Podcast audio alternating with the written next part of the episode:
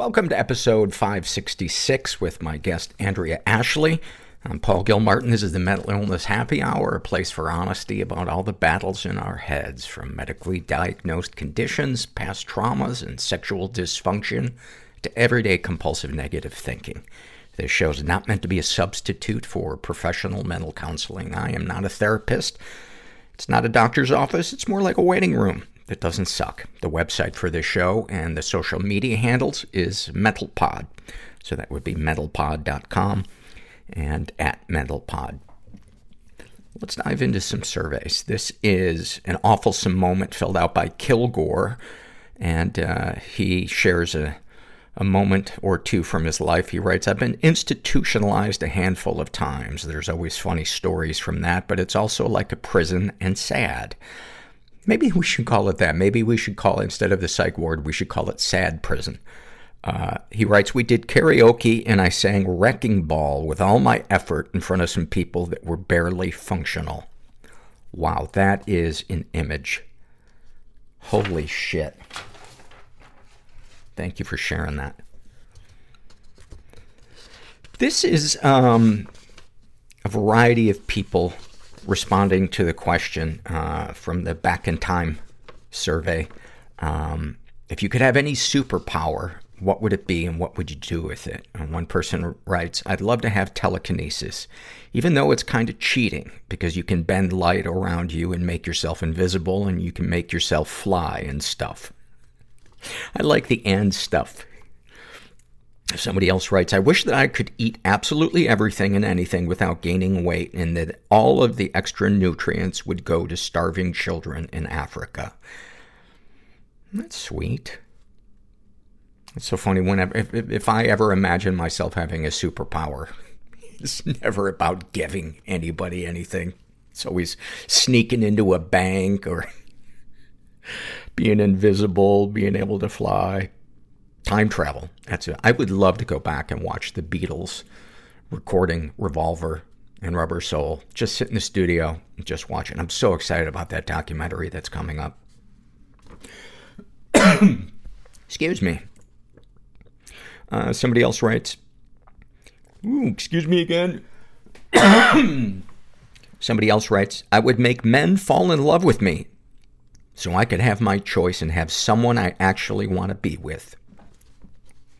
Someone else writes, I would want to be invisible. I wouldn't feel so insecure all of the time, and I could see any concert I wanted. I'd also be able to spend as much time with my therapist as I wanted to. Someone else writes, I would have shape-shifting powers to look and sound any way I wanted. I would leave my life and steal from rich people and live life traveling the world. I thought you were going to say and give it to the poor. Fuck the poor, I guess. Someone else writes, I want to be able to go back in time. I probably use it first to finally get that Bratz doll I wanted for Christmas but wasn't able to afford it. I guess I'd also like, I'd also try to like stop the JFK assassin or something if I had time. I love how casual that is. I also like that you really are into the single shooter theory. The JFK assassin or something if I had time. Uh, someone else writes, it would be to retract myself into my own personal void like the robot has on the Netflix film The Good Place. It would be my consciousness in a place where I could retreat to meditate and be away from people, light, noise, or smells if I needed to. This would make me an extremely peaceful person and much more able to help those around me who are suffering. I hope, uh, you're already meditating because, you know, that's, you can really kind of get to those places uh, I've had glimpses of that meditating where it's just, uh, I'm just feel like I'm, I'm at peace with everything, even the chaos. Someone else writes, I would want the power to communicate with animals. I think it would be amazing to be able to talk to my cat or other animals I come across in my everyday to day life, or even just know what they are thinking. I love that one. I'm not sure I would want to know what they're thinking because I think I would feel differently about my dogs because I think I would realize truly how much they are in it for the food and the pets. Uh, somebody writes, invisibility might as well be anyway, and I would do terrible things to terrible people. Someone writes, I would love to fly. I would fly far and fast, even go around the world if I wanted to. I could pack a bag and take off to wherever I choose and be back in a matter of hours. I'd see the world and meet amazing people. If I ever got into trouble or came across someone that wanted to hurt me, I could just leap into the air and be gone. I could rescue people from burning buildings and save lots of money on gas. Love that last part. Save money on gas. The frugal superhero. Penny pincher coming, coming in their outfit out of the 99 cent store. Oh my God, that's so fantastic. And then the light in the sky would just be a flashlight with used batteries. oh, this is an email I got from Mitch, and he writes, I wanted to send a response to the Shame and Secrets writer from the week's episode who talks about her mixed feelings about loving her mother even though she raised her to have intense body image problems from food and fat shaming, as well as wishing mom would die since the dementia has made her a shell of her former self. Letter writer, the universe has actually given you a tremendous gift with these two problems that solve each other.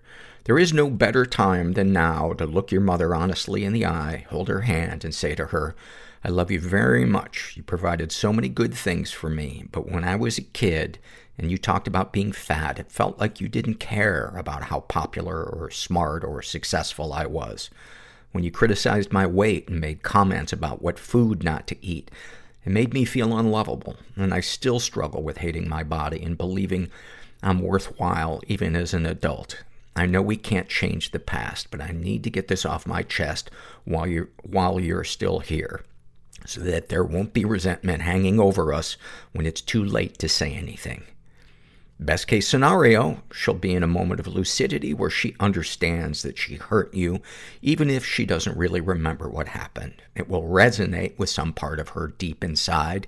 Maybe she'll even apologize, if not with her words, then with her eyes. It might make her cry, and you too. But it will be instrumental in your healing. And worst case scenario, she might deny it or get angry or be completely unresponsive but she'll forget what you said in 15 minutes anyway because of her Alzheimer's, and you've still gotten to tell her the truth. Win-win situation, Paul. If you can pass this along to her somehow, I would appreciate it because my relationship with my own mother is very similar, which she inherited from her own mother, and I observed their relationship deteriorate during my grandmother's dementia as well. Sending love to all of you and take care. Thank you, Mitch. Love it. We are sponsored this week, as always, by BetterHelp.com online counseling. You can start communicating with a therapist in under 48 hours. Um, it's not a crisis line. It's not self-help. It's professional counseling done securely online. I've used it for years. I'm a big fan of it. They have a broad range of expertise, uh, which might not be available locally. Um, it's available for clients worldwide. You can log into your account anytime and send a message to your counselor. You'll get a timely and thoughtful response. Plus, you can schedule weekly video or phone sessions so you don't ever have to sit in an uncomfortable waiting room as you do with traditional therapy. It's more affordable than traditional online counseling and financial aid is available. Join the over 1 million people who've taken charge of their mental health with the help of an experienced professional. And there is a special offer for you guys. You can get 10% off your first month at betterhelp.com slash mental. And uh, if you would, make sure you include the slash mental part so they know you came from this podcast. That's betterhelp.com slash mental. And then finally, this is an awful moment filled out by Hannah. And she writes, I was in an abusive relationship and he was in hospital. The nurse stood up for me when he was yelling at me and gave him a right telling off. I knew he was going to hurt me when we got home. But from that moment, I knew I was going to be a nurse. And now I am. I just wanted to get the fuck away from my life. You know, I couldn't have felt any lower. Grief, guilt, shame. Why wasn't I born a girl? There's a switch that gets flipped in my head. I'm supposed to be a girl. I experience being treated like an animal. How can a just God I have a vomit fetish. let humans do this to each other? Help!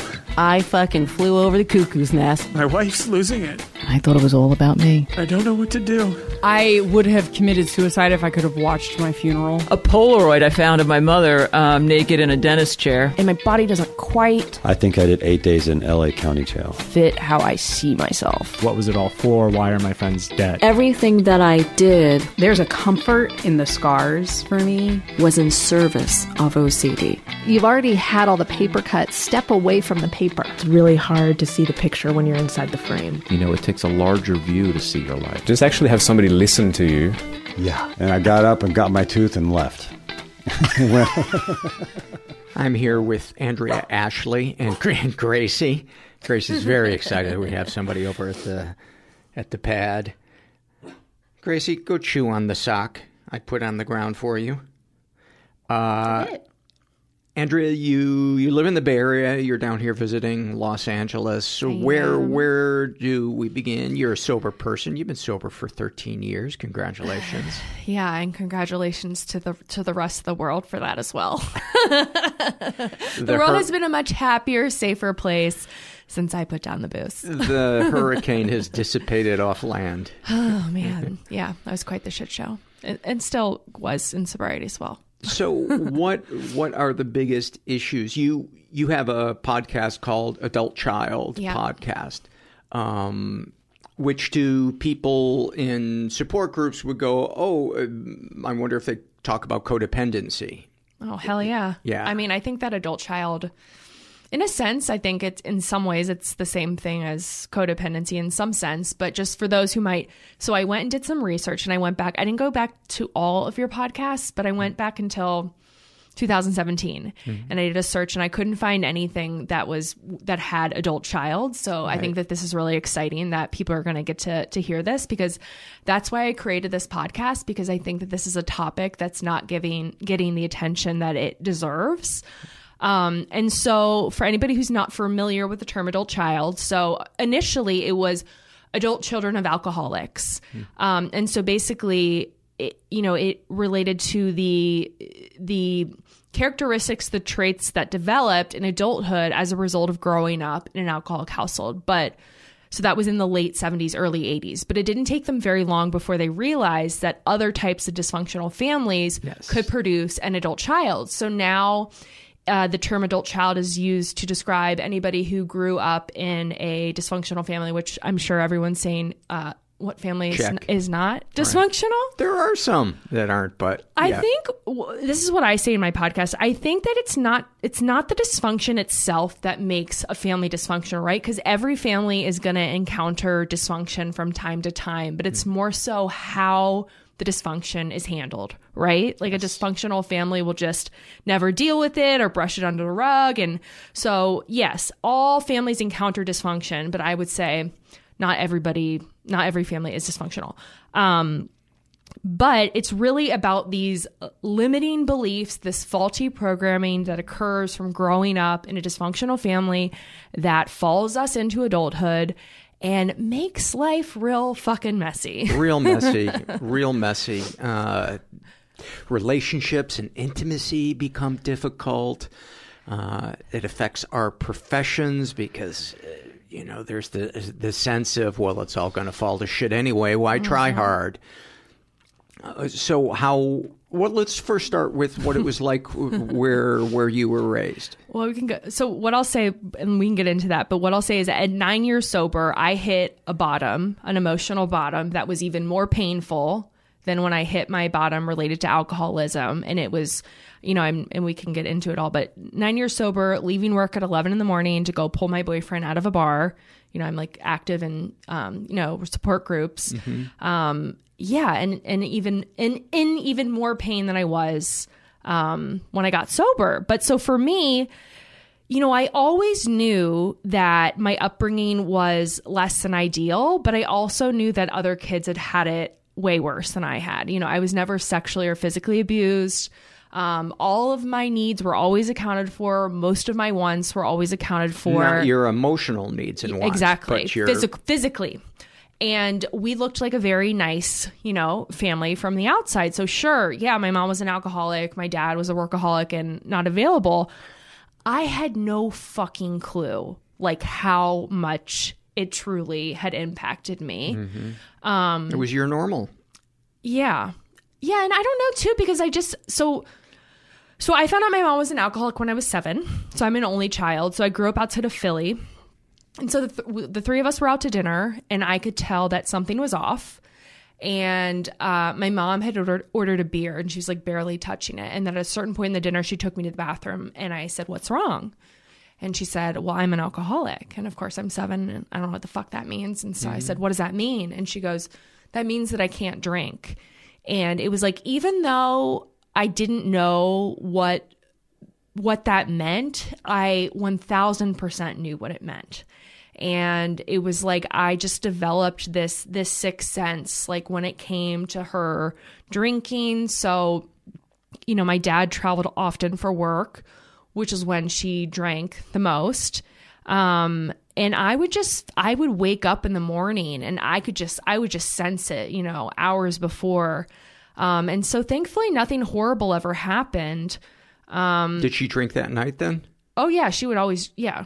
And and would she become visibly drunk? Yes. And I can tell like in a, you know, I could tell within seconds just in the her you voice. It, you see it in their eyes. You you- yeah, Yes. you hear it in their voice, their body posture, what they talk about, their attitude. Uh, a lot of times uh, they become very intense. I don't know. Was she one She- of the no, she was just talkative, and it was just like the more the tone in her voice, and you know, she was always there to pick me up from school and feed me and put me to bed, but she just did it drunk. Um, and and my dad was, I, I was parentified, right? Like I, by I your dad or your mom. by I mean, well, parentified in the sense that when my dad was out of town, I would fill in the role of caretaker, and then parentified emotionally by my dad. Um, because what was going on in our home was a secret from the rest of the world, right? And so when he was home, he was taking me with him to search the house for booze. I mean, I remember being eight years old and in the in the liquor cabinet taking a paint stick and marking the like because that re- like marking the levels of each bottle because that really you know makes a big difference, Oh, Why right? Would like you bring a kid into that because he wanted you to monitor that when he was because gone? because the co-alcoholic is just as sick as the other alcohol. I mean, Right. there's no, I don't know, like you know, like there's no sense in any of this. So yeah, so I was just very, um, and you know, and they fought a lot, and um, you know, I really think that my first addiction was to the dysfunction in the home because I would just sit on the steps and just get an adrenaline rush, you know, listening to them fight. Um, and so then what ended up happening, and so he, you know, he continued to travel. He knew that my mom was driving me drunk. Um, we just didn't, I was never told not to talk about it, but I just knew that we didn't talk about it, right? Um, so then when I was about nine, I started to develop horrible separation anxiety with my mom. And so it started with like not being able to spend the way, uh, spending the night away from home. And then it started where I, one night, I woke up in the middle of the night. Um, both of my parents were home and I just had this, this panic set in where I had to sleep in my mom's bed. Like I felt like I was going to die if I didn't do that. And so that set off this pattern where, and it went on for quite a while where I would wait, fall asleep in my own bed and then I'd wake up in the middle of the night and I would go and switch spots with my dad. I- think that there's a lot of things that were going on, but one thing in particular. So, like, I remember one night when my dad was out of town, I woke up in the middle of the night and then walked into my mom's room and the light was still on and she had, she was passed out downstairs, like on the couch. So I'm sure that that had something to do with it, you know? Um, but what happened was after several months of my parents trying every trick in the book to try to get me to, you know, sleep in my own bed, um, they sent me to a, a you know a therapist, and um, it was in that moment that I became the the scapegoat and the identified patient of the family. And I remember asking my mom later on when I was a teenager, I'm like. Did you happen to mention that you're an that you're an alcoholic? alcoholic and that you, You and dad mention it to fall the therapist? no i didn't you know and I, i've asked my therapist about that you know why is it because like I said, I was never told that I couldn't talk about it, but I just knew that we. Mm. And you know what? I also wonder too, as I said, I was addicted to it in a way. And so I almost wonder if there was a part of me that felt like it would somehow stop. You t- it takes some of your power away. Yeah, or it, it would stop. Like I got, or like it was all very exciting to me, you know, like this having a secret from the rest of the world, this getting to play adult, like when my dad was out, out of town and like getting to search, like that, that's how I dealt with it was like through adrenaline. Like it was very exciting to me. Um, so yeah, so that's when I became the, you know, the, the scapegoat of the family.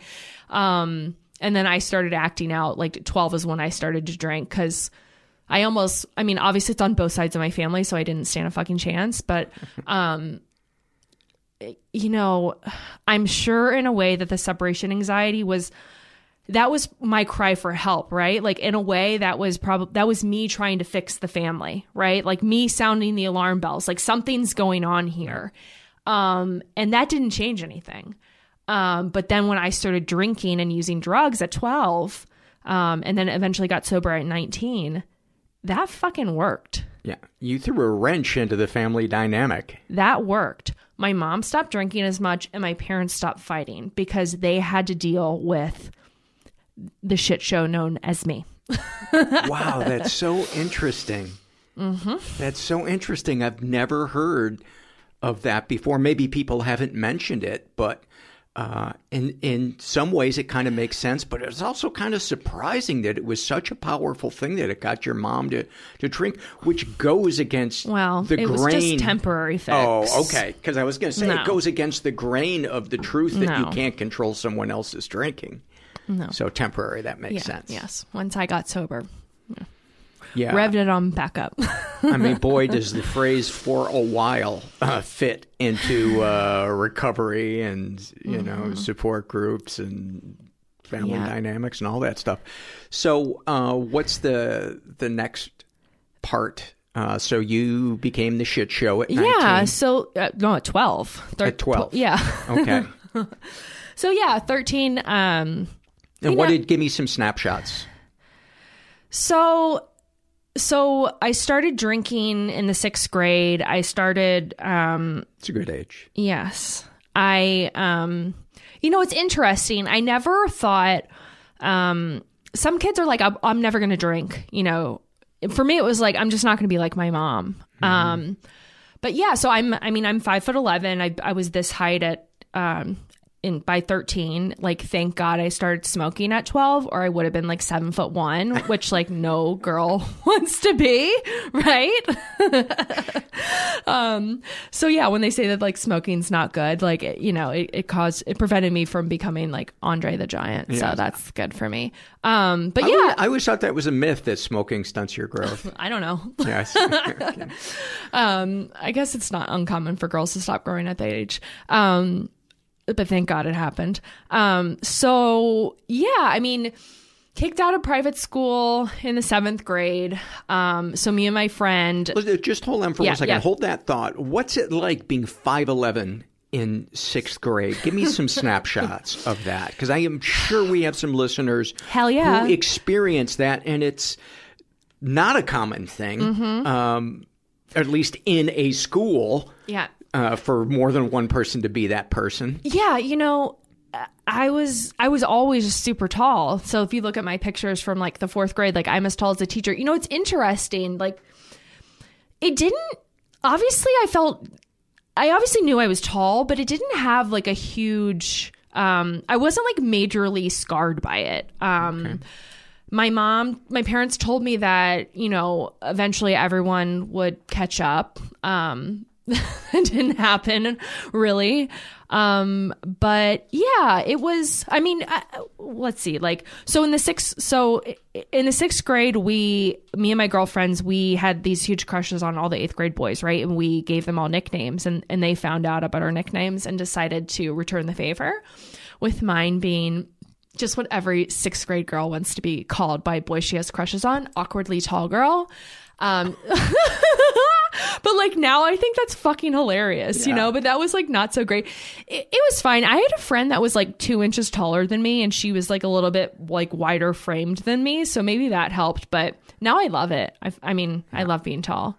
Um, but yeah, awkwardly tall girl, Mandria. I mean, jokes on them now. but you could like totally call me that now. I think it's hilarious. Yeah. Um, So fast forward to where Okay. where I had cut you off. Yeah. So seventh grade, me and me and my friend give blowjobs to two of the ninth grade boys, thinking that that was going to make us super fucking cool, and that's Oh, not what happened at all. Wow, I wish someone could have Uh, intervened. Yeah. So yeah, we just like became like, especially me, uh, just the big whores at school because um she had an older brother that kind of helped uh, protect her a little bit, but I'm an only child. Um, but you know what? It's just I think about that experience and like my way of dealing with it was almost to like really like lean into the role, you know, Right. and just kind of like be like, oh yeah, like I'm I'm choosing to be this way, right? Right. So I get asked to leave that school. Eighth grade, you know, I You get what? I, I I was asked not to return to the school. Why? Because I just imploded. I mean, I started sneaking. I mean, I started after that happened. I started sneaking out of the house in the middle of the night. My parents put a security system on the house to keep me in, not to keep people out. Um, and I just started getting into trouble at school. Like I got, it's so stupid. Like I got caught for stealing a bowl of tortellini. Uh, I forged a note. Um, and the whole fucking school, like you know, I was getting harassed on a daily basis. So this was, um, you know, a very Harassed about the prestigious sexual stuff? Yeah, yeah. Um, so this is like a school that you know, a private school that's been around since the late 1700s outside of Philadelphia. Um, Did so, you have to wear wigs? No. Uh, so yeah, they they just said, uh, yeah, it was at the end of the school year, and my um my psychiatrist came, our our family psychiatrist came to the school to have a meeting, and they were just like, it'd be best if she did not return. Um, so yeah, I started public school in eighth grade. It's, I mean, this is all just eighth grade. I came home one night super drunk. I told my mom I smoked pot every day. I eventually got sent to rehab, so I got sent away to inpatient four days after my 14th birthday in the eighth grade. I went to the Caron Foundation. Um, you know, it wasn't that I was so bad off at that point, but first of all, it's on both sides of my family. And second of all, I was the identified patient. Like, you know, I was the scapegoat. Um, so uh, obviously I wasn't, you know, ready then. But I mean, it, th- then just fast forward. I mean, I, I became a daily drinker by by 16. Um, In you the know, morning, afternoon, just at night. every, in the afternoon, but by by my senior year of high school, I was pretty much a 24 hour a day drinker. Um, steel 40s of steel reserve. that really fucks up your insides. Wow. But the thing with me is like, and it was like boarding schools, rehabs, outpatients, all that stuff. Um, you know, you really have to go to such great lengths, like as a teenager, um, to get away with that kind of stuff, especially when your parents are, you know, like I had to work to get away with, like, it wasn't like they were just letting me do whatever I wanted. Like they were on me. Do you was there some high in having your own secret? Do you think, or was it just you were looking for the escape? No, I think I just was traumatized and you know what I mean? Like I think I was just yeah, trying to check out, you know? It was just too much. I, I, I know for me, part of the allure of getting high was that you're not supposed to do it. Uh, Mhm. you know, riding our bikes into the woods and finding a place, you know, we'd put a plastic tarp up and some milk crates to sit on, and it just felt like we had our own house. Mhm. And there was something that that just felt really cool about that. Yeah, I think that that's how it started because I remember being in the sixth grade and telling people that I smoked pot before I even had ever smoked pot. So there definitely was something like cool about that. But it, it didn't take very long before it was no longer a choice or about like being cool. And so the thing for me is like, uh, and this probably happened around like 15 or 16. Like, I'm the type of alcoholic that when I drink, I have a total personality change for the worst. Ugh. Like, I just fucking suck to be around. And I mean, just causing scenes. Like, here's an example for you. This is my one of my favorite stories. So, I was um, I was at a birthday party, and I was only initially they told me that I could only come if I didn't drink at all because of some scenes that I had caused in some prior incidences. So then I somehow get them to agree to letting me drink just beer only. And so, of course, I I drink a bottle of wine by myself before I go. I go to the party. I start drinking beer. I then realize that there's like liquor like in a in a friend's car, my boyfriend's car. I get kicked out of the party. I get escorted home by two of the people at the party. They drive me back to my house. I don't have my car keys. So what does Andrea do? Well, Andrea calls a taxi and has the taxi take her right back to the party. And then Andrea causes a huge scene, causing the neighbors to call the cops. And then everyone at the party got arrested for underage Oh, drinking. God. I was that girl. Aren't you? Don't you oh. wish you had an opportunity to drink with me? Oh like, Oh, real fucking party animal. Yeah. So I had tons of friends, as I'm sure you can imagine. That's what I mean. That's why the world should be very fucking grateful for the past 13 years. I, I had a friend in high school who would get in fights every time we would we would go drinking and we go to parties. And just like clockwork i just remember he he went upstairs at somebody's house. You know their parents were gone. And sure enough he just comes tumbling down the stairs punching someone. And we were just like oh anthony's at it again. Anthony and Andrea, we could have been a duo. yeah. Um, so yeah, so then I, yeah, I mean, I go off to Florida State um, for six weeks. I lasted six weeks, and um, you know, I'm so grateful that I was such a mess because I really think that that's part of the reason why I was able to get sober so young. Is just because how old were you I got sober at 19. Well, so I got sober at 18 initially.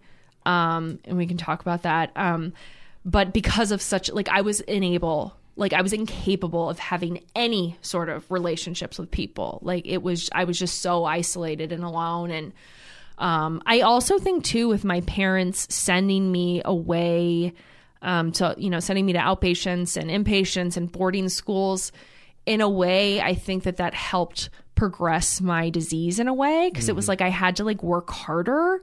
Um, I don't know if that like makes sense. it does but, make sense um, you know, like when they were, and I think this goes to show you how much of an addict I was just in the eighth grade. So after I get out of treatment, my parents are drug testing me every week. My mom's taking me to the hospital to get drug tested. So I've tried to figure out other ways to get fucked up. So I would just take, you know, like a whole bottle of Dramamine or, you know, 12 Benadryl or cough syrup. And like the high from over the counter medications is so unenjoyable. Like it just makes you so anxious and ir- it's not pleasant at all. And every night I would do it and I'd be like, why are you doing this? Like this feels horrible.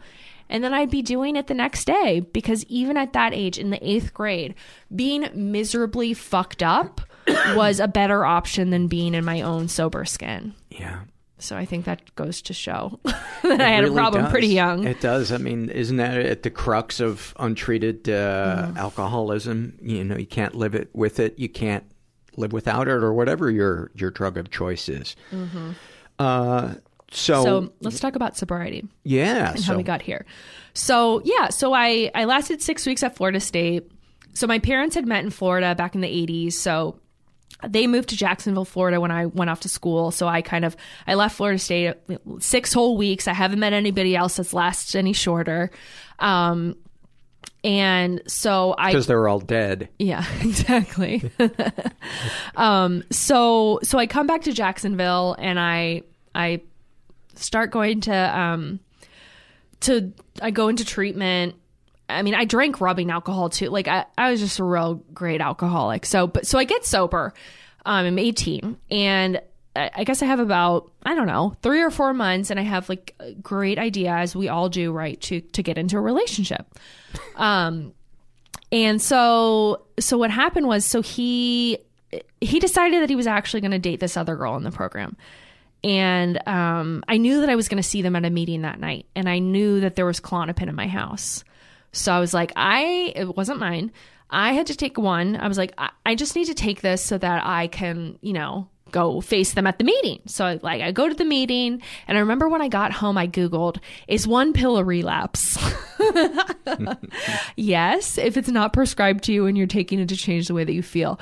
And then it was like a week later, I was like, "Oh, it's been a whole week. Like I have not thought about taking a pill. Like you can totally take one." And before you know it, I'm off to the races, but I'm still actively working a program. I'm going to meetings, I'm doing step work. Um and yeah, and then it led to me taking a trip to New York, sneaking out of an apartment, going to a bar, talking to the guy next to me about AA the whole or 12 step program the whole night. Uh, the next day I fly back to Jacksonville and I picked up a nine month chip and I told the meeting about how I had really wanted to drink on this trip, but that I didn't. Right. Yeah. Um, and then the gig was up and, and then I got sober, uh, September 13th, 2008 is, is my sobriety date now. So that's when I was, was 19.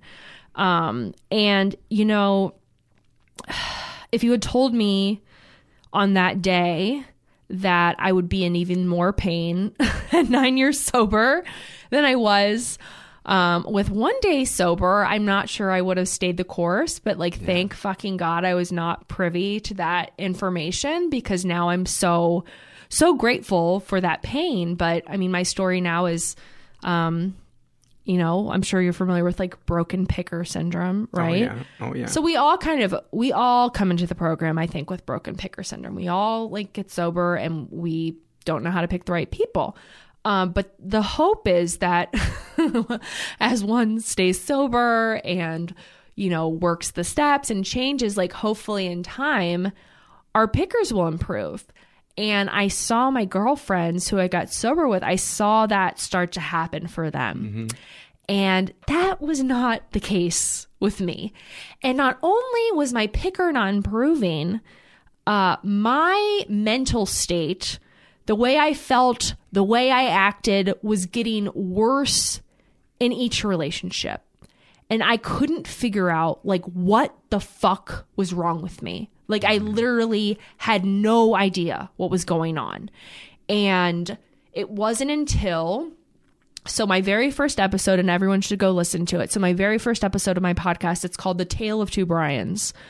So I dated two guys named Brian and they were the catalyst to my At the same time? No. Okay. one at 7 years sober and one at 9 years sober and they were the catalyst to my adult child bottom and, and the beginning of my healing journey. So I was dating Brian number 1 um, Who I prefer to Brian number two. Yes, do. so Brian number one, um, we date for less than a month. Clearly has a drinking problem.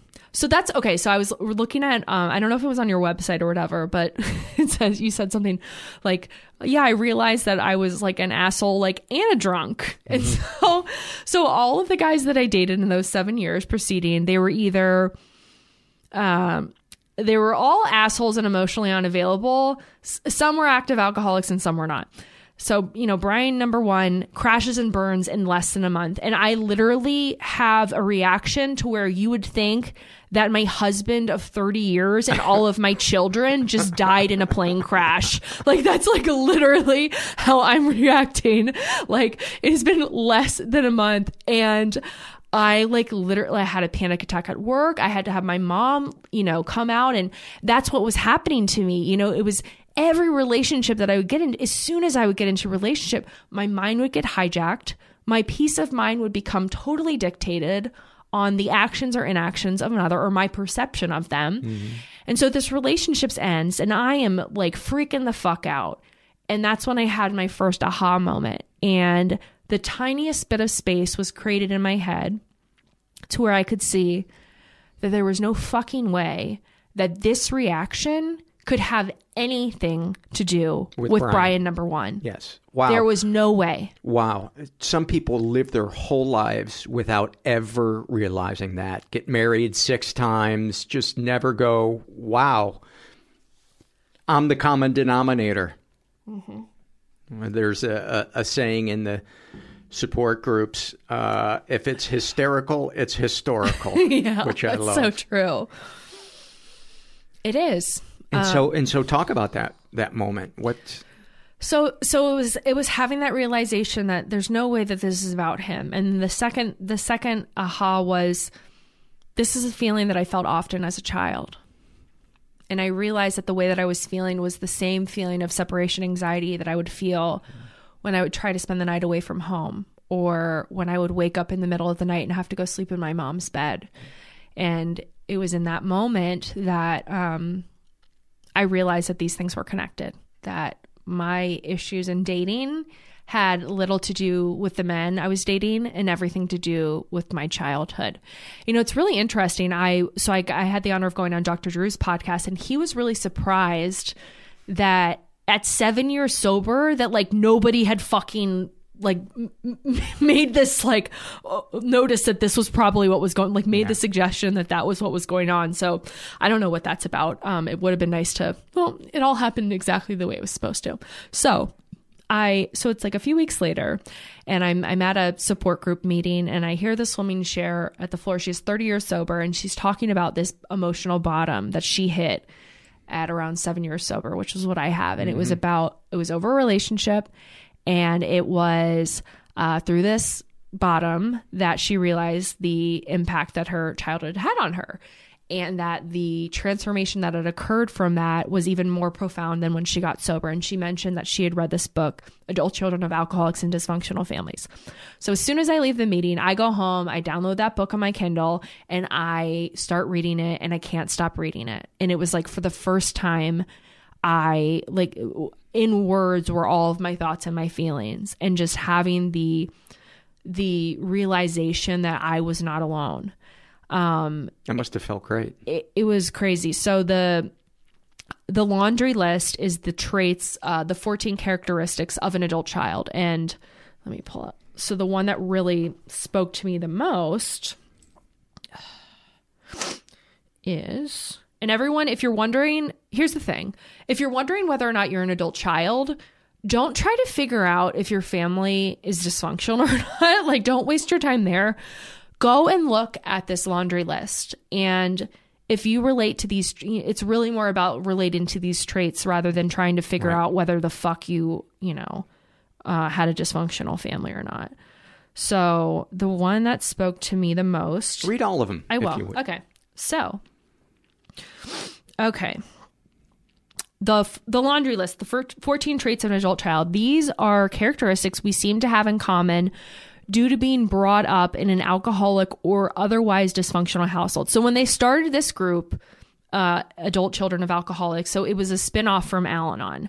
So Al Anon is meant more for the families, you know, spouses of um, of the alcoholic. And what this group that started adult children was they realized that the issues that they were dealing with were a little bit different than having like a spouse or a loved one.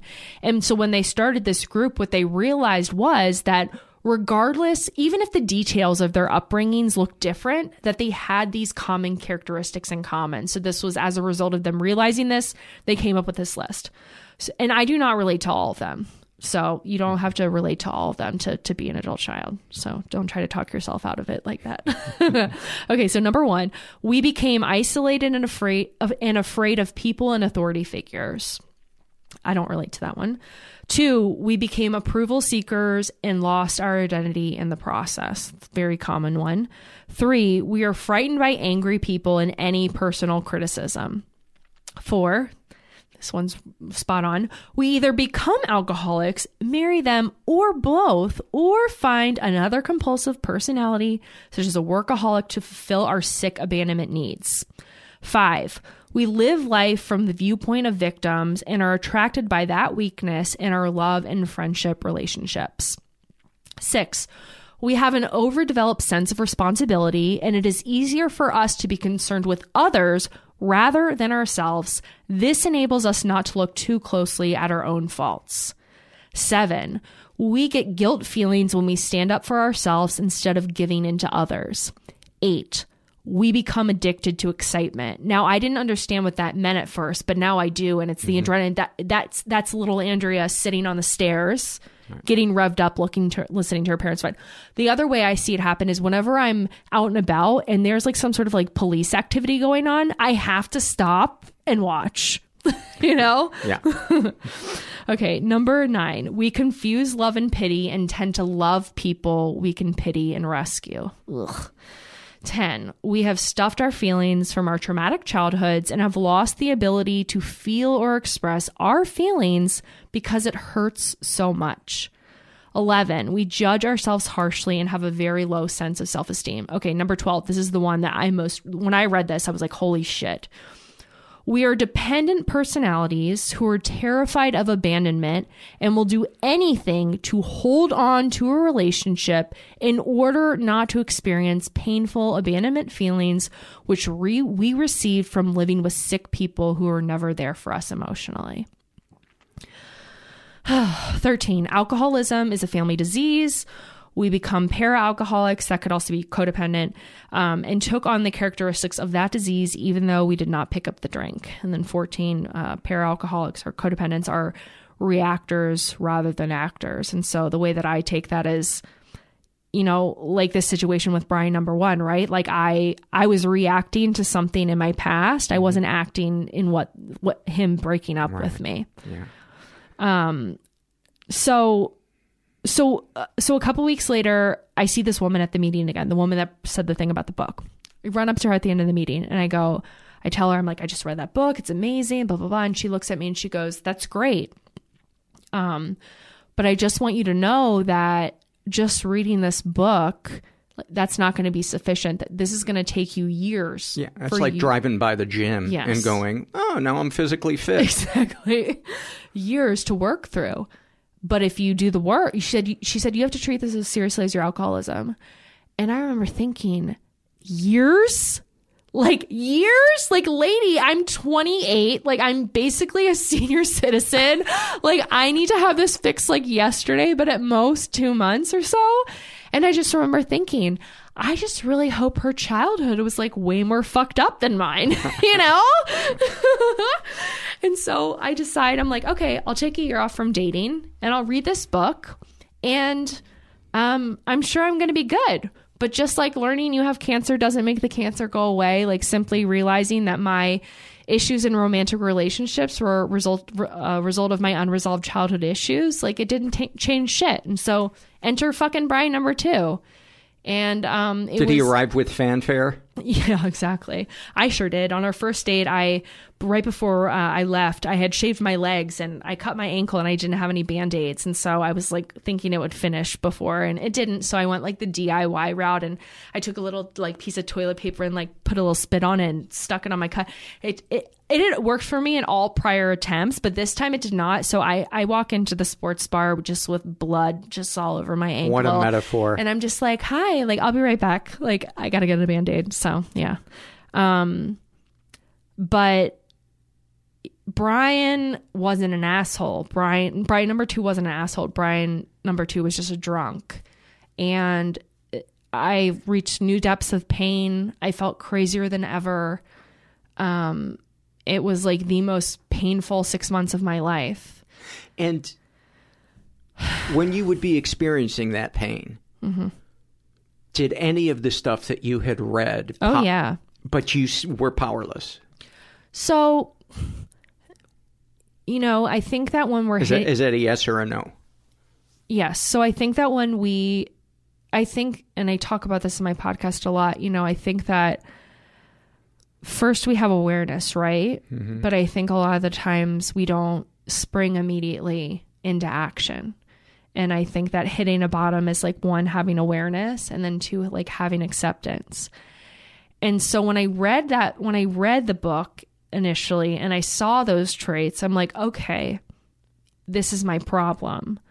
But I did not think that this was as serious as my alcoholism. I didn't think that this was something that I was powerless over or that it made I, I had no idea the true gravity of it, right? And so I think that part of the process of change is having awareness and then that period of time where we don't change and we sit in that awareness and we mm-hmm. keep doing what we're doing and then that makes our pain so much greater and then hopefully from that place we can then take action but yes i it was very I knew what the fuck was going on, Yeah. and I couldn't. I couldn't. I, I remember having this one memory. Like we ended up spending three nights in a in a Ritz Carlton in San Francisco, but it was really more like a seedy like room that you you know pay by the hour because he literally was just drinking 72 hours we never left the room and i just remember like looking at myself in the mirror and just like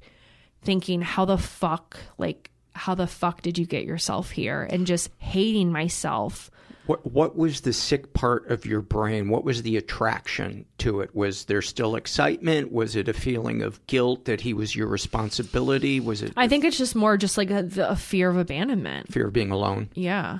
Um but it's interesting because I am not somebody that hopped from one relationship to the next.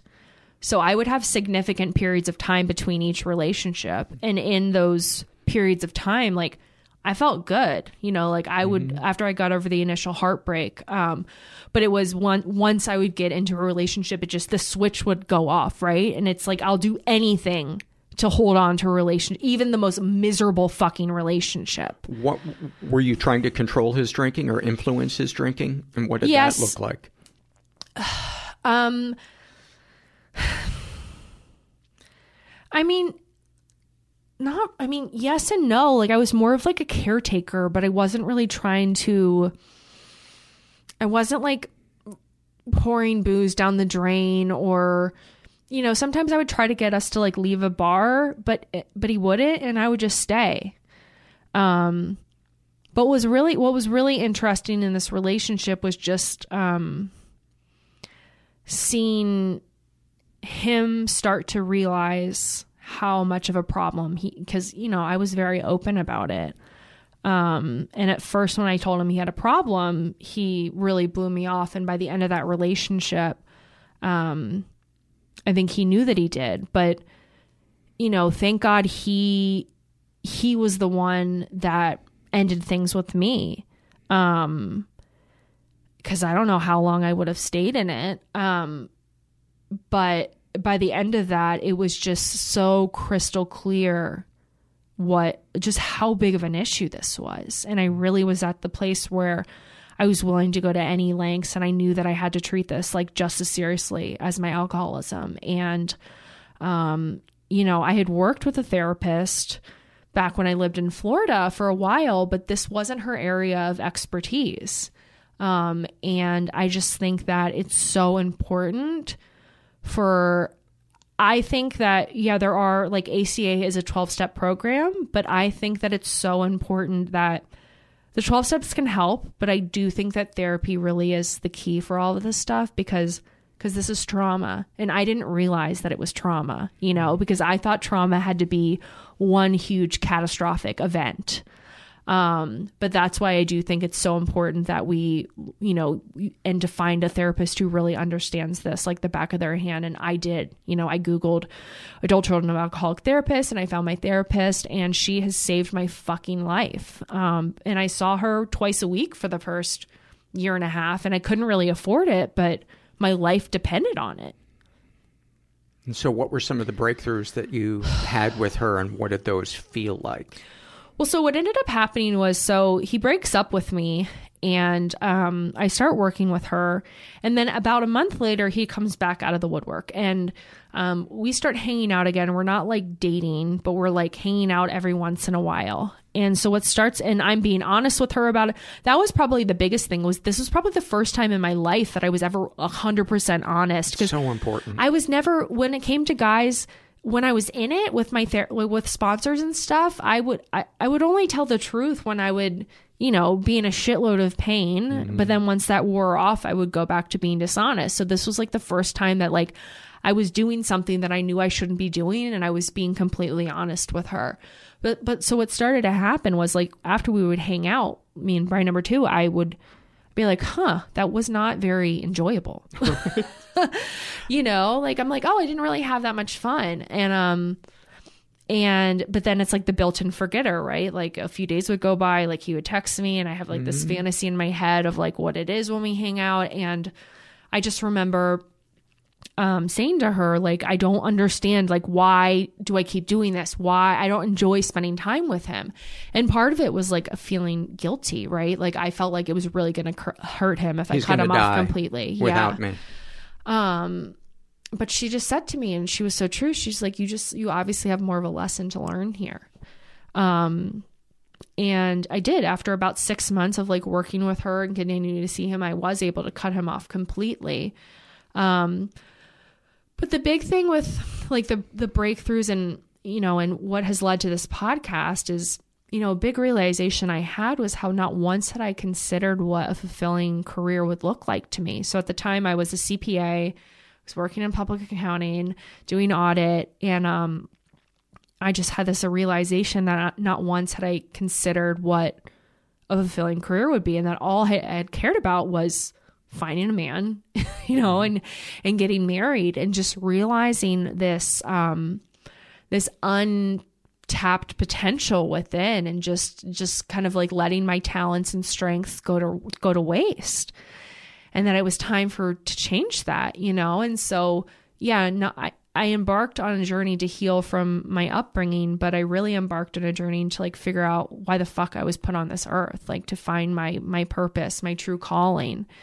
And um, you know, what I've learned about myself over the past several years is that a big part of it is like my vulnerability is um, I just have an, a way of connecting with people. I'm so open and basically my higher power just con- constantly put strangers into my life or just different people where it was perfectly clear that I was supposed to disclose information about my and I just had all these extremely profound experiences especially with strangers um, and then it just became very clear to me that part of my purpose was around this um, this adult child stuff because I just feel like there are so many people out there who don't have a fucking clue that the recurring issues that they encounter in life, whether that be at work or in friendships or in romantic relationships, is actually a result of like some unresolved childhood pain. Mm-hmm. Um, because just like me, like I, I didn't know for so long.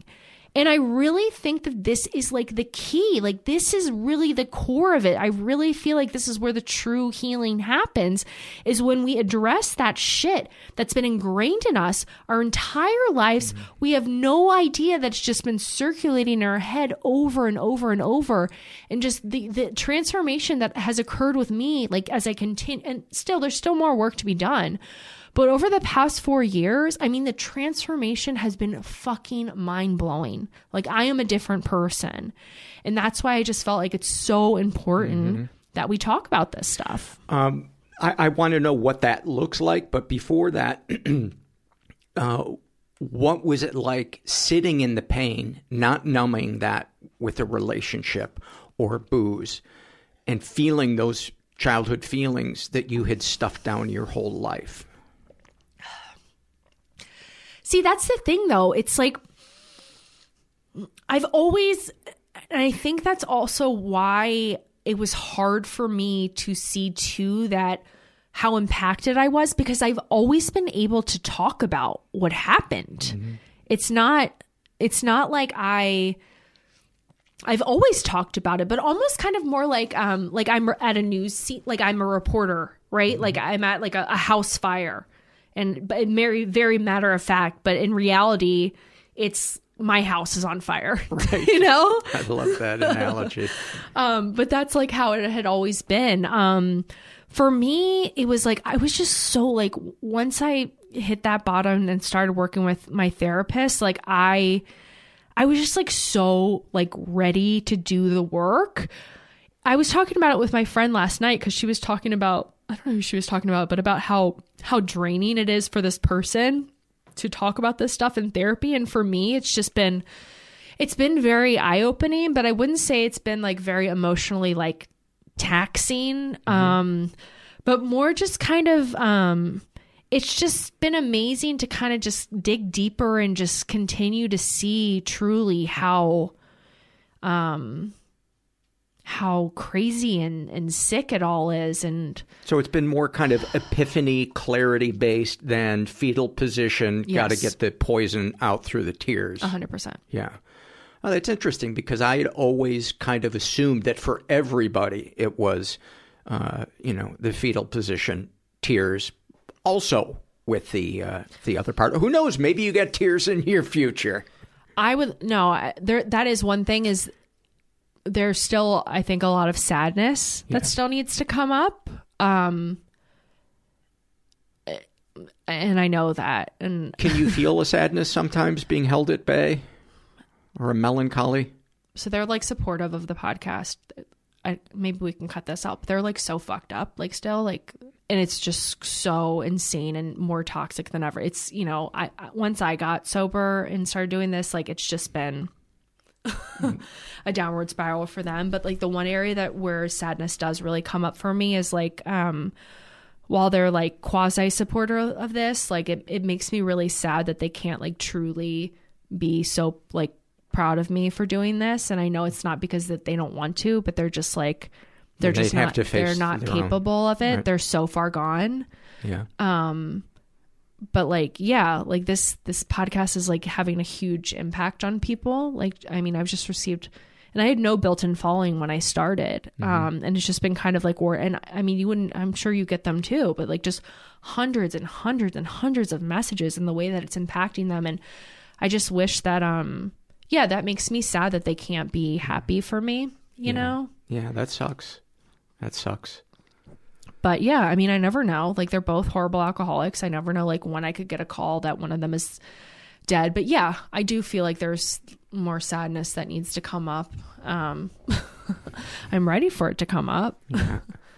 Have you uh, ever read the book Facing Love Addiction by Pia Mellody? Mhm. And and did that ring bells for you?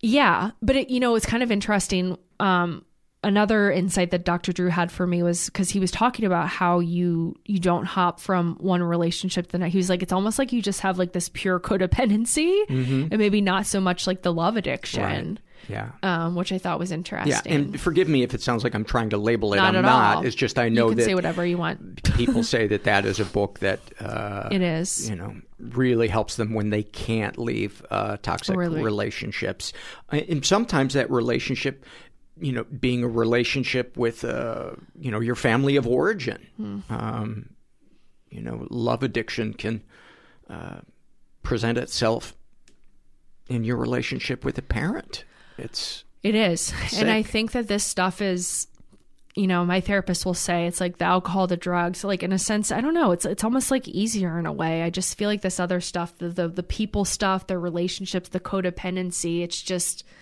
because it's not like we we have to have relationships, right?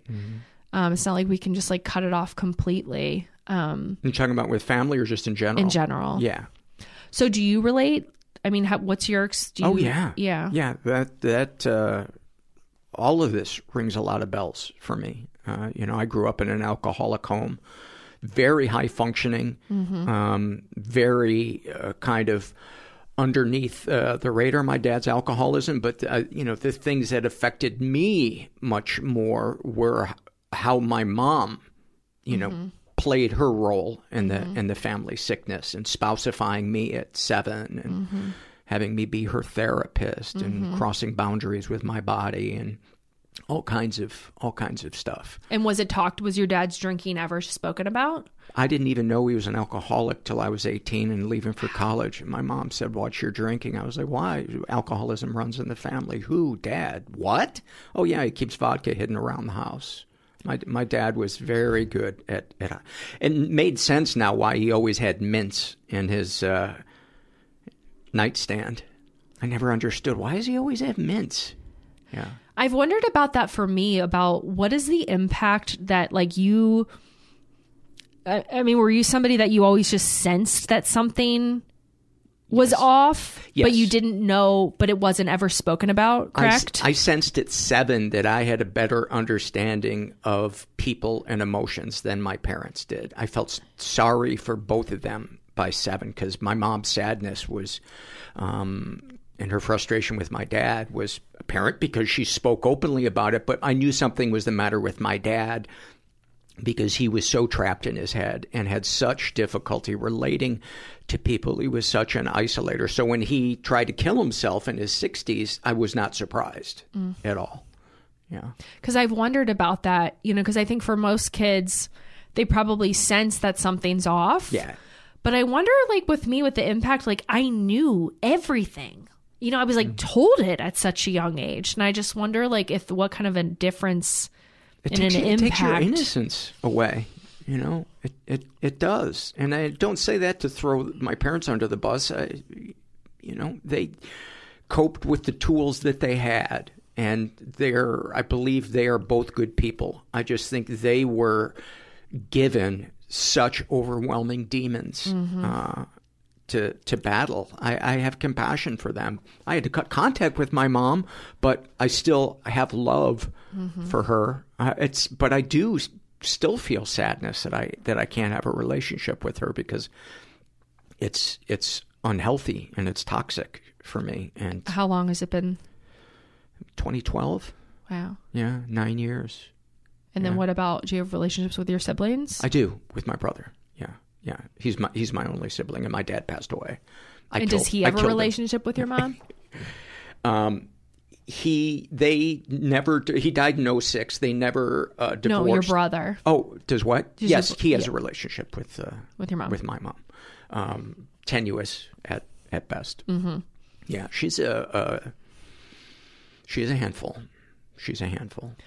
And that's not to put all the blame on her. As as you know, you know it's a family dynamic, and 100%. everybody plays some role that is not healthy. Exactly. And it is interesting. I often do think that the one that's the non alcoholic parent is the more sicker one. Yeah, Um, because it's harder to convince them that they have a part A hundred percent. in this. Yeah. It's um and I really like what you said about the the lack of blame. Like I really try to make that an emphasis on my show. Why it's so important. We have to talk about what happened, mm-hmm. but it's not an exercise of blame. You know? Our parents are just a product of their upbringing, just as we are. You know, this shit doesn't just like pop out of nowhere. It's not like all of a sudden, like one day, you know, our parents decided to to suck. Like they're they are just a product of their own upbringing. But we have, in order to heal, we have to talk about what happened to us because this is a process of of identifying and understanding and discarding, you know, these limiting beliefs and these faulty fears and these faulty programming. And we're not going to be able to do that unless we talk about what actually happened. It's so true. Uh, I think a lot of us who who have processed stuff suddenly realize, oh, I'd always pictured that I needed to become more Mm. to get where I wanted to in life, when actually the majority of it was letting go Mm. of parts of myself that I had formed as a child to survive. Mhm. You know, that if I don't give everyone what they want, they'll hate me, they'll gossip about me, and I'll die alone. So what was one what was one way that your upbringing manifested um, in your life? Let's say in sobriety, like what was maybe a, a, Uh, early, early on, wanting to save people, Mhm. mm, lending them money uh, Mm. when they had burned their life to the ground, rather than letting them feel the full brunt of of their decisions. Mhm. Uh, that changed after a couple of years, um, and then realizing that I was incapable of intimacy, Mm. and having to go to another support group for that, and that's where I Mhm. processed the, the the childhood stuff. That's where the core issues, and I realized, oh my drinking was just a way for me to be able to cope with my intimacy issues and my unfaithful behavior and you know yeah that was it's kind of similar where you talked uh, about being sober for a number of years and yet there was this issue that was bigger I think it was even more powerful than my. I feel the same way. I feel like my alcoholism and my addiction. It was it was just a symptom of my core issue, which I believe is the the, the disease of family dysfunction. Yeah. Like I truly believe that that is my core issue, and that is actually our all of our core issues. Um, and if we can address that stuff, I mean, the impact that it has is is mind blowing because this is. shit just gets passed from generation to generation, um, even in very subtle forms. Mm-hmm. And so that's why I just felt like it was so important um, that this is talked about more. And so I try to do it in a very, um, I think it's, as I'm sure you, you agree, it's also important that we find humor when we talk about this stuff Mm-hmm. too. Like, yeah, I was fucking like crazy and I did a lot of like really cringy shit, but I think it's hilarious. And it's like, it shaped me into the person that I am today, Mm-hmm. you know? And today I'm so grateful for all of that pain. Yeah. Um, and I'm sure as you would agree too, it's like as alcoholics, as addicts, we don't grow unless we're We in hurt. pain. Yes. And so the thought that I was under the impression when I got sober that like I would just get sober and things would be like pretty okay. Like, yeah, life on life's terms might happen. But th- I was under the impression that pain of my own making ceased the day I entered sobriety. Right, right. And so that was, there was so much shame around that when I mm-hmm. had nine years sober and I was leaving work at 11 in the morning to go pull Brian number two out of a bar. The fact that like I was, you know, the source of my pain and I thought that I was uh, unique. Um, and what I've learned is like that this is very common for a lot of people between five to 10 years. This other stuff, the real causes and conditions, come to the surface, but that it's important that we get some sobriety under our belt before we're really able to Yeah. to look at because that this is the real shit. It is the real shit. Yeah. Well, thank you for coming by. People can find your podcast, Yes, Adult, Child, Podcast. just adult, just, Just adult, adult child. child. Yes. Okay. Start on episode one, the tale of two Brians Okay. And uh, social media, they can find you at at Adult Child Pod. Adult, Adult Child Pod. Andrea, thank you so much for, This such for a coming pleasure. and sharing. Thank Yeah. you. Love talking to her. Be uh, be sure to check out her uh, her podcast. Let's dive into some surveys. This is from the Ask Paul Anything survey filled out by Crazy Cat Person. And they write, uh, do you ever struggle with fears of being judged or seen as gross by a therapist? I have. I have experienced that. But that was mostly early on in, in therapy. And I very quickly, because I had compassionate therapists, uh, very quickly kind of got over that. And uh, that was a, a huge uh, relief. Um, how did you deal with that? Um, well, you know, I decided uh, in my first couple of sessions, sessions to just vomit it all up, especially the stuff that was really hard to talk about. And then I was able to relax after that. And I wore a tuxedo and talked a lot about the opera. So that's kind of a they they thought I was fancy, and so if you appear fancy, they can't see you as gross. Uh, another question: Do you prefer your therapist to be a man or a woman? Uh, I've had both, and I think I prefer uh, a female therapist because honestly, that's where most of my most of my issues um, are based. Is you know most of my shit has to, to do with my mom. I'm sure there's there's stuff to do with my dad, but you know, he was he was mostly absent uh, emotionally, and um, you know, my mom was kind of the one that was uh, doing all the the shit that kind of kind of fucked me up. But um, yeah, I think everybody feels comfortable with with uh, well maybe not everybody. I think some people feel more comfortable with one gender or the other. This is from the struggle in a sentence survey filled out by bgm and uh, she struggles with depression add anxiety and compulsive eating.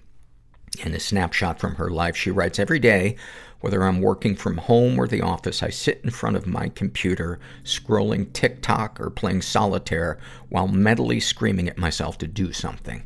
Oh my God, did I relate to this one so much. And I think a lot of people do. And I would say, what, what would happen if you didn't yell at yourself? and you just enjoyed playing the TikTok. Why don't you do that and see what happens? You know, if your life starts to fall apart, then maybe look at it. But in the meantime, why don't you cut yourself some slack? We, waste so much time in our lives telling ourselves we should be something else. And that doesn't mean, you know, that we should forsake you know, the desire to grow and pursue our dreams, but fuck, nobody does that perfectly. We're uniquely positioned to be our own best friend, and so often we're our own worst enemy. This is from the Struggle in a Sentence survey, and this was filled out by, um, this is, this is heavy. Nothing to do with, with sexual abuse in this one, but fuck is this heavy. It has to do with, uh, with hoarding. And, um, let's see who filled this out.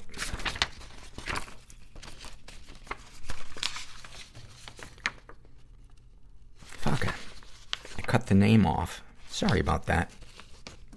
Um, they write, This is a short story about my childhood that I wrote while struggling with my borderline personality disorder and trying to avoid self-harm. My therapist has said I should share it one day. I wanted to share it with you because I love the podcast and think that it makes a huge difference to all of us on the struggle bus. Thank you for being a light to those who want to break cycles. Sorry if this story is too long. Oh, Nikki. It's from Nikki. She writes, I want someone to look at my life and cry. I want someone to read every scene back at me so I can be sure it's real. I want them to read every scene, back to me so that I can be sure that I am hurt and not just selfish and crazy. I want someone to go back and see it. I want them to open the door of my mother's house and gag as their eyes water at the sour stench of decay. They want to leave. They don't want to smell it anymore. But they have to stay like I did. They take a step forward, crunching the trash below, and the room explodes into flies and gnats, surprised at the sudden movement after hours, maybe even days of still silence. They look around and realize that they cannot pinpoint the source of the smell penetrating and tainting their clothes, hair, and soon their skin. It's all of it. The sink full of gray water and the mold slowly expanding over the piles of dishes and what they suppose Uh, was once food. Various trash covers the floors and counters. Paper plates and plastic forks scattered across the room told them that the moldy dishes had been long forgotten. Maybe they walk forward, attempting and failing to avoid the rotting food and garbage on the ground. Occasionally a new stench would attack their face as they accidentally squished their toes into long forgotten hamburgers and some sort of animal feces. Maggots writhe, writhe out of the chunks of rot. Why is everything covered in tiny brown dots? And what are these small brown sacks? It's the flies. Vomiting and breeding. Vomiting and breeding. Vomiting and breeding. They walk to the bathroom. Briefly, they decide, because the stench is unbearable. Piles of animal feces lay undisturbed in the tub. Various clothes strewn across the floor, smeared with human feces. And then there's the toilet, filled to the brim with raw sewage and soaked toilet paper. Obviously, it hadn't been flushed in a long time. You could not sit on this toilet without getting the sewage on your bottom. The smell of feces and urine is too much, so they turn around. By the hallway are two doors. They open the door to the left. Pink walla, decorated with flowers, covered in those disgusting brown spots. Trash filled the room, waist deep in some places. A fish tank sat forgotten by the door, filled with green water and a long dead fish. A child's room, abandoned. A low, guttural sound startles the stranger. They turn around and see a cat. Filthy, fur sticking together in clumps. Flies circled the poor creature, her face diseased. Maybe she's blind. Her bones stick out, a striking reminder of old zombie films. She will be dead soon, the stranger thinks. They open the door to the right and gasp in surprise. More piles of trash. Dead bird in a cage. Plastic cups filled with urine scattered on the shelves. But unlike the others, the room is not the st- stranger's focus. An obese woman lies on a stained bed, drooling and snoring. A bottle of personal lubricant lay next to her. But next to the bed on the floor lay a small bare mattress, one pillow, one blanket, and a little girl. She's small and dirty, her hang, her hair tangled, a tangled, matted mess. She has one Barbie doll in her hand. She stares at the strangers. She doesn't say anything. What could she say? But she stares an empty stare, exhausted, hungry, filthy, sad. Years on her face, satiated in the stench of this place, alone. And the stranger cries. Wow.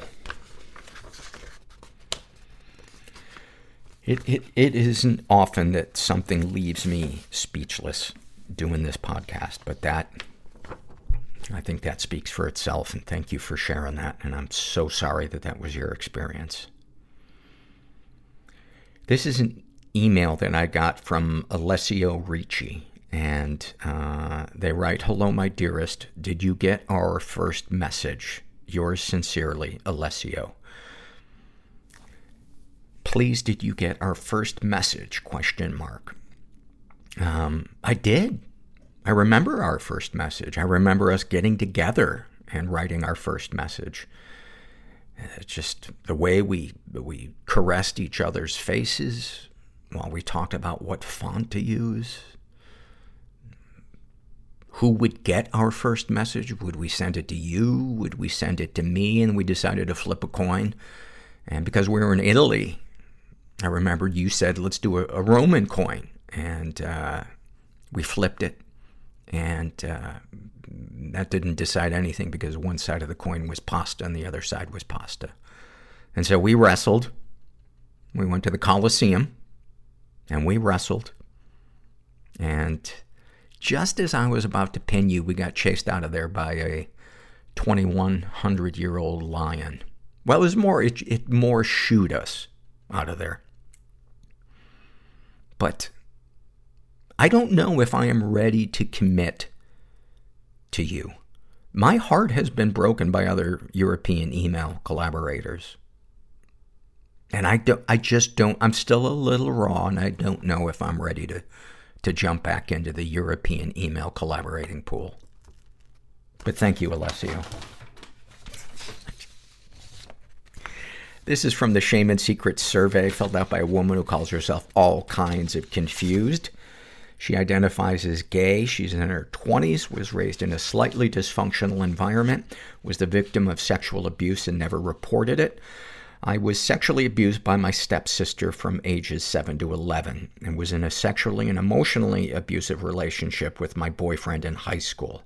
I struggle a lot with feeling like I can say no, uh, tying my self-worth to being wanted sexually, with being present during sex and did not have a positive sexual encounter where I wasn't just being used until I was 20. I sobbed after the first time I had meaningful sex. I've been really struggling with my sexual orientation and think I am a lesbian, uh, but through some thought somersaults that I know are irrational, I convince myself that I have been both conditioned to like women because of the abuse and been conditioned to not like men because of the abuse both of which I know aren't the case, and these thoughts are just my mind trying to leg- delegitimize my feelings. She's been emotionally abused. I still feel messed up about it. I feel like he took a part of me that I haven't gotten back, even eight years later. I always assume that people, especially my partners, do not have my best interest in mind, and I feel scared to voice my opinions. When I'm around people yelling or if I get into a disagreement with anyone, I can almost feel myself shrink and I feel so small. Any positive experiences with the abusers? I've had positive experiences with my stepsister. I do not blame her for what she did to me. She was also just a kid. She also must have been abused herself if she was doing those kinds of things to me. But we are now friends and hang out every once in a while to catch up darkest thoughts. I dream about murdering my abusive ex. I never actually would, but I so desperately want some kind of justice in my life. And I would love for him to feel even an ounce of hurt that he has made me feel. Darkest secrets. I used to cut myself and pour nail polish remover into the cuts. I still long for that feeling and wish I had the guts to do it again. I think I would if there was a place in my body that no one would find out, but my scars are pale now, so a new one would be obvious. Sexual fantasies most powerful to you. I watch almost exclusively double penetration and anal porn. I think that in these kinds of videos, the woman is often just treated like an object. Object. It makes me feel shitty after I watch them every single time. What, if anything, would you like to say to someone you haven't been able to? I wish I could tell my mom that I was angry. I feel like I should have been protected as a child, but I wasn't. I brought up my childhood abuse to her once, and she made it about her and said, I don't know what you want me to do about it. I don't want anything from you, Mom, except for you to even acknowledge my pain. What, if anything, do you wish for? I honestly just want to be happy and feel like I am thriving for once. Have you shared these things with others? I started dealing with these feelings in therapy starting in January 2017. I had just gone through a big breakup too and had a mental breakdown for almost all of 2017. It was the first time I had ever talked about the specifics of what happened and the first time I felt validated in my feelings. I no longer go to therapy because I moved, but I know it'd be helpful for me to go again. How do you feel after writing these things down? I feel all right. I haven't talked about these things in a while, and it feels good to get some of that feeling out. Thank you so much for that.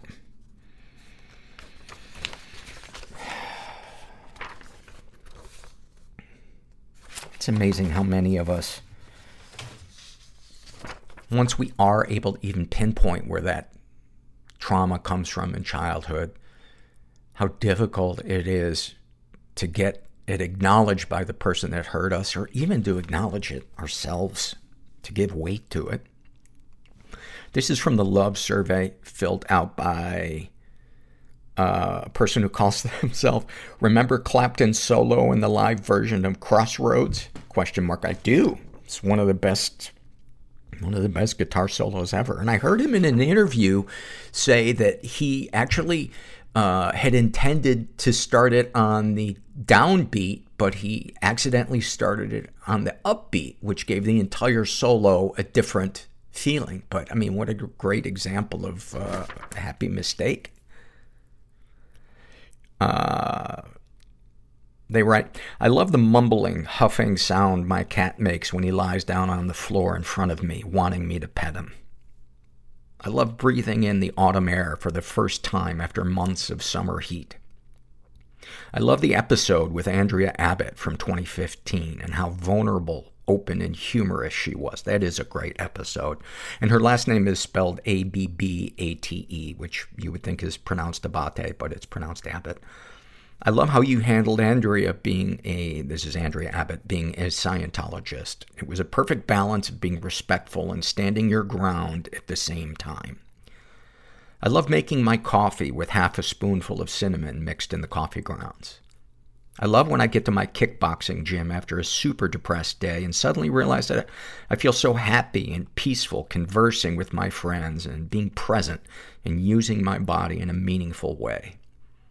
I love when my cat wakes me up every morning, even though it's way too early, to give me a kiss by licking my nose. That's so sweet. I love that my boyfriend and I can be really playful and silly together.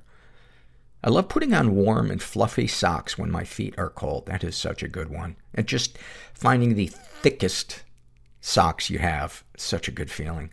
I love it when walking feels effortless, like I'm floating and aligned with the universe.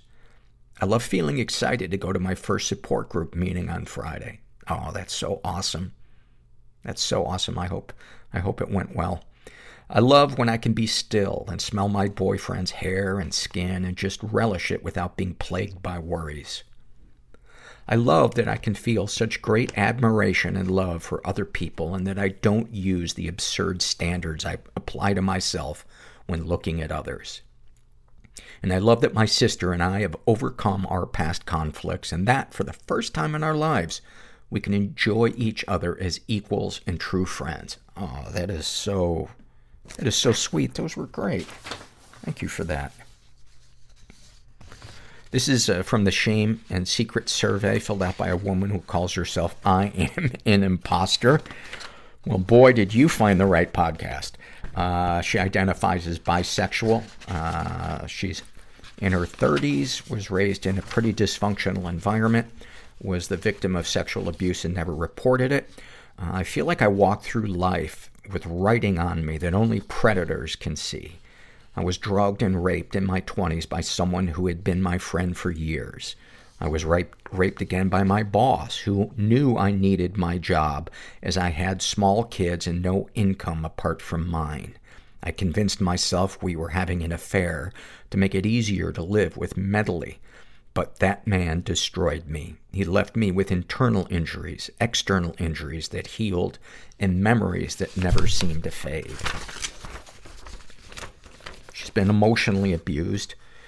I wasn't wanted as a child and was sent to, away to live with relatives until it became embarrassing and they had to take me back. I was brought into my parents' home and used as a cleaner and babysitter for their other kids. I have a memory of having a cup of tea thrown across the room at me because I had used too much washing soap when I washed it. Things like this, plus verbal abuse, being told I would never be anything but a whore or a scrubber cleaner.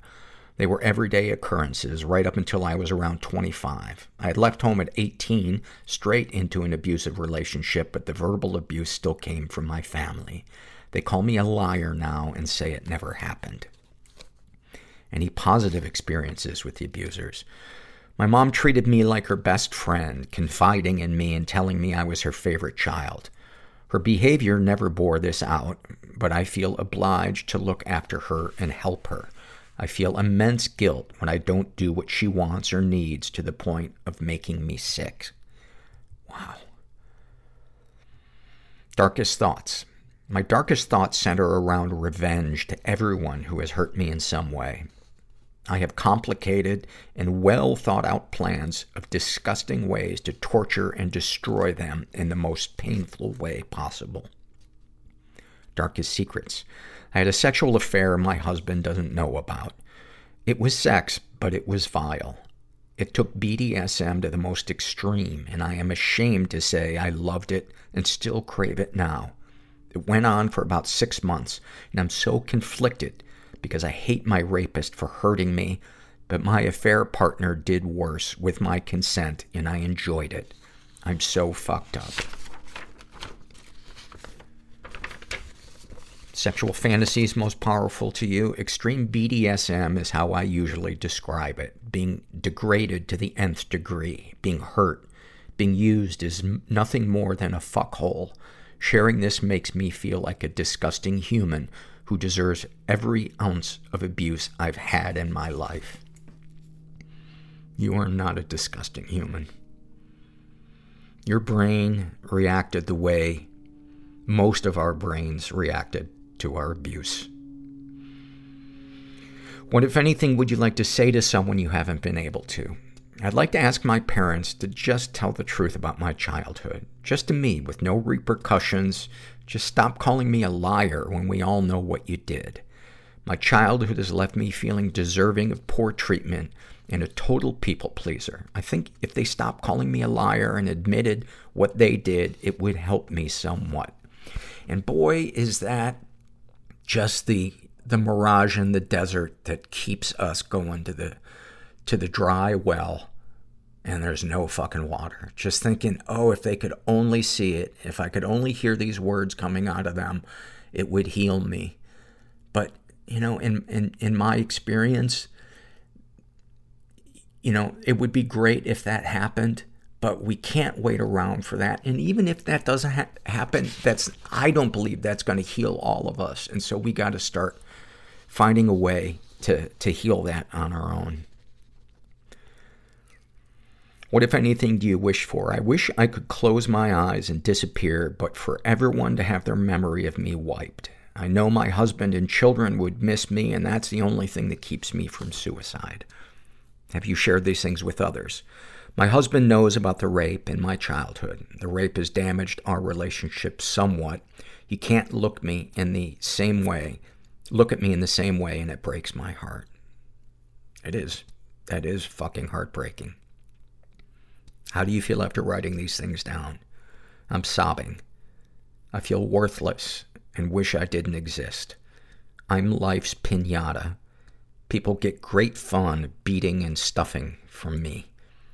But I'm beaten and broken now and can't be fixed, so why keep beating me down? I think, I think you can heal. You know, that's easy for me to say from miles away, sitting in my fucking office doing this podcast, but we'll never know if, if we don't give it a shot. Sending you some love. And speaking of loves, this is from the love survey filled out by Beanie Boo. And they write, I love Pat Morita. I love Fado singing. Is it Fado or Fado? I, I believe that's a Portuguese uh, form of song. I love the house in the flood through the window from the train in the movie Spirited Away. I love washi tape and origami paper. I love the color purple, the audiobook specifically. I love when a stranger, a relative stranger, shows me involuntary recognition, then immediately dials it back so I don't notice. That's such a specific one. I love waving at the bus driver before stepping onto the bus. I love saying thank you to the universe as I touch my credit card to the machine. I love the moment before when you know something sweet is about to happen with someone you realize you've been making friends with for a while. Wow, those are awesome. Thank you for that. Those are so sweet. You sound like such a sweet person.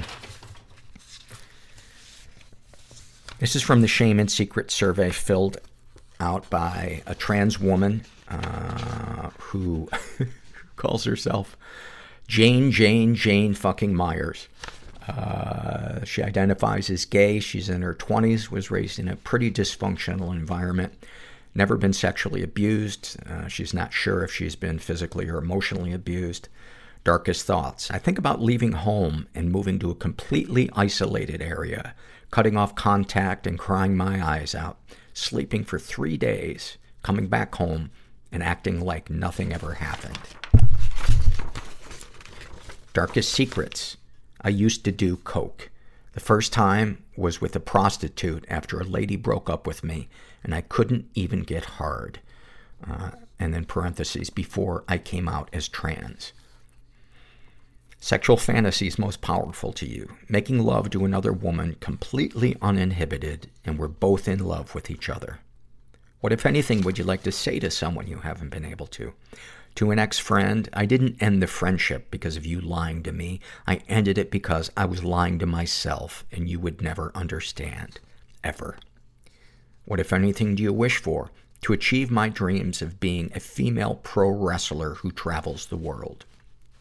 Have you shared these things with others? Yes. People are supportive, and I'm about to start training to become a pro wrestler. That's so awesome. How do you feel after writing these things down? Better. Anything you'd like to share with someone who shares your thoughts or experiences?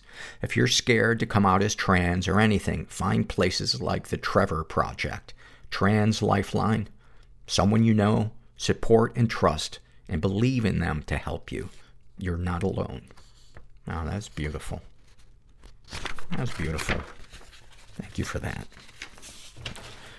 This is an awful moment filled out by a guy who calls himself Rowing All the Way to Hell. And he writes, The pet of ours has probably seen me jerk off 200 times in the last two months after the wife leaves the house. Now he just looks at me like, get a girlfriend, man. Oh, oh. The going, the going to the computer for porn as the partner is backing out of the driveway. I think a lot of people have experienced that in a relationship. I'm so glad that I don't experience it in the relationship that I'm in now. But you know, if if you if you can't wait to get your pants off as your partner is backing out of the driveway, it might be time to re-examine that relationship and how you're communicating, whether or not it's a good relationship for you or them. Yeah. And then finally, this is a happy moment filled out by uh, Theater Nerd. And they write, I remember one day in my senior year of high school when one of my friends had a birthday party on an island where her parents lived and worked. She invited the theater club, of which I was a part, and this group included people who were all in the same plays for years. We were a tight-knit group and spent lots of time together. We had a great day swimming and celebrating our friend's birthday, but what I remember most of all was us cramming ourselves onto an extra big hammock outside near the beach and watching the sunset. We were on top of each other in order to fit on the hammock with some people on the edge and others kind of piled on top. I remember the feeling of the fading sun and the feeling of the cool breeze on my skin. I remember hearing the breeze through the palm trees and the rustling noises that made.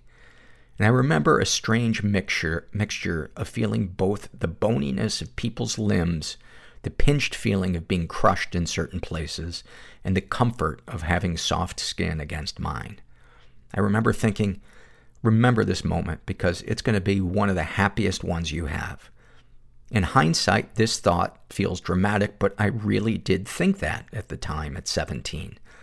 I guess I had been struggling with depression and anxiety at that time in my life, so I really did think at the time that my happiness could not surpass that moment of quiet on the beach hammock with my friends. Life has gotten better since, but I remember feeling genuinely happy and thankful in that moment. I felt accepted by my friends and like they wanted me to be there. I felt understood, even though we didn't really talk about anything as we watched the sunset. Or perhaps I didn't remember what was said and just tuned out, as I was known to do and still do, but I'm trying to be better about that. But the proximity of my friends to me as we all watched the sun go down was enough for me to feel like I was a part of a community and part of a group I wanted to be a part of. I felt really taken care of and included in that moment like I belonged somewhere for the first time. Wow. Wow. It is so easy to, to picture that physical feeling that you described. It's such a great feeling. It's such a great feeling. There, there's nothing like feeling a part of something bigger than yourself and feeling included. Wow, thank you for that. And uh, anybody out there who's who's struggling, there is there is a community out there, our family. If it's not our, our family of origin, there our family is out there. It's just a matter of finding them and letting them support us and and growing and being there to support them. And uh, just never forget, you are not alone. And thanks for listening. Everybody I know is bizarrely beautifully Everybody I know is bizarrely beautifully fucked up in some weird way. Bizarrely beautifully fucked up in some weird way.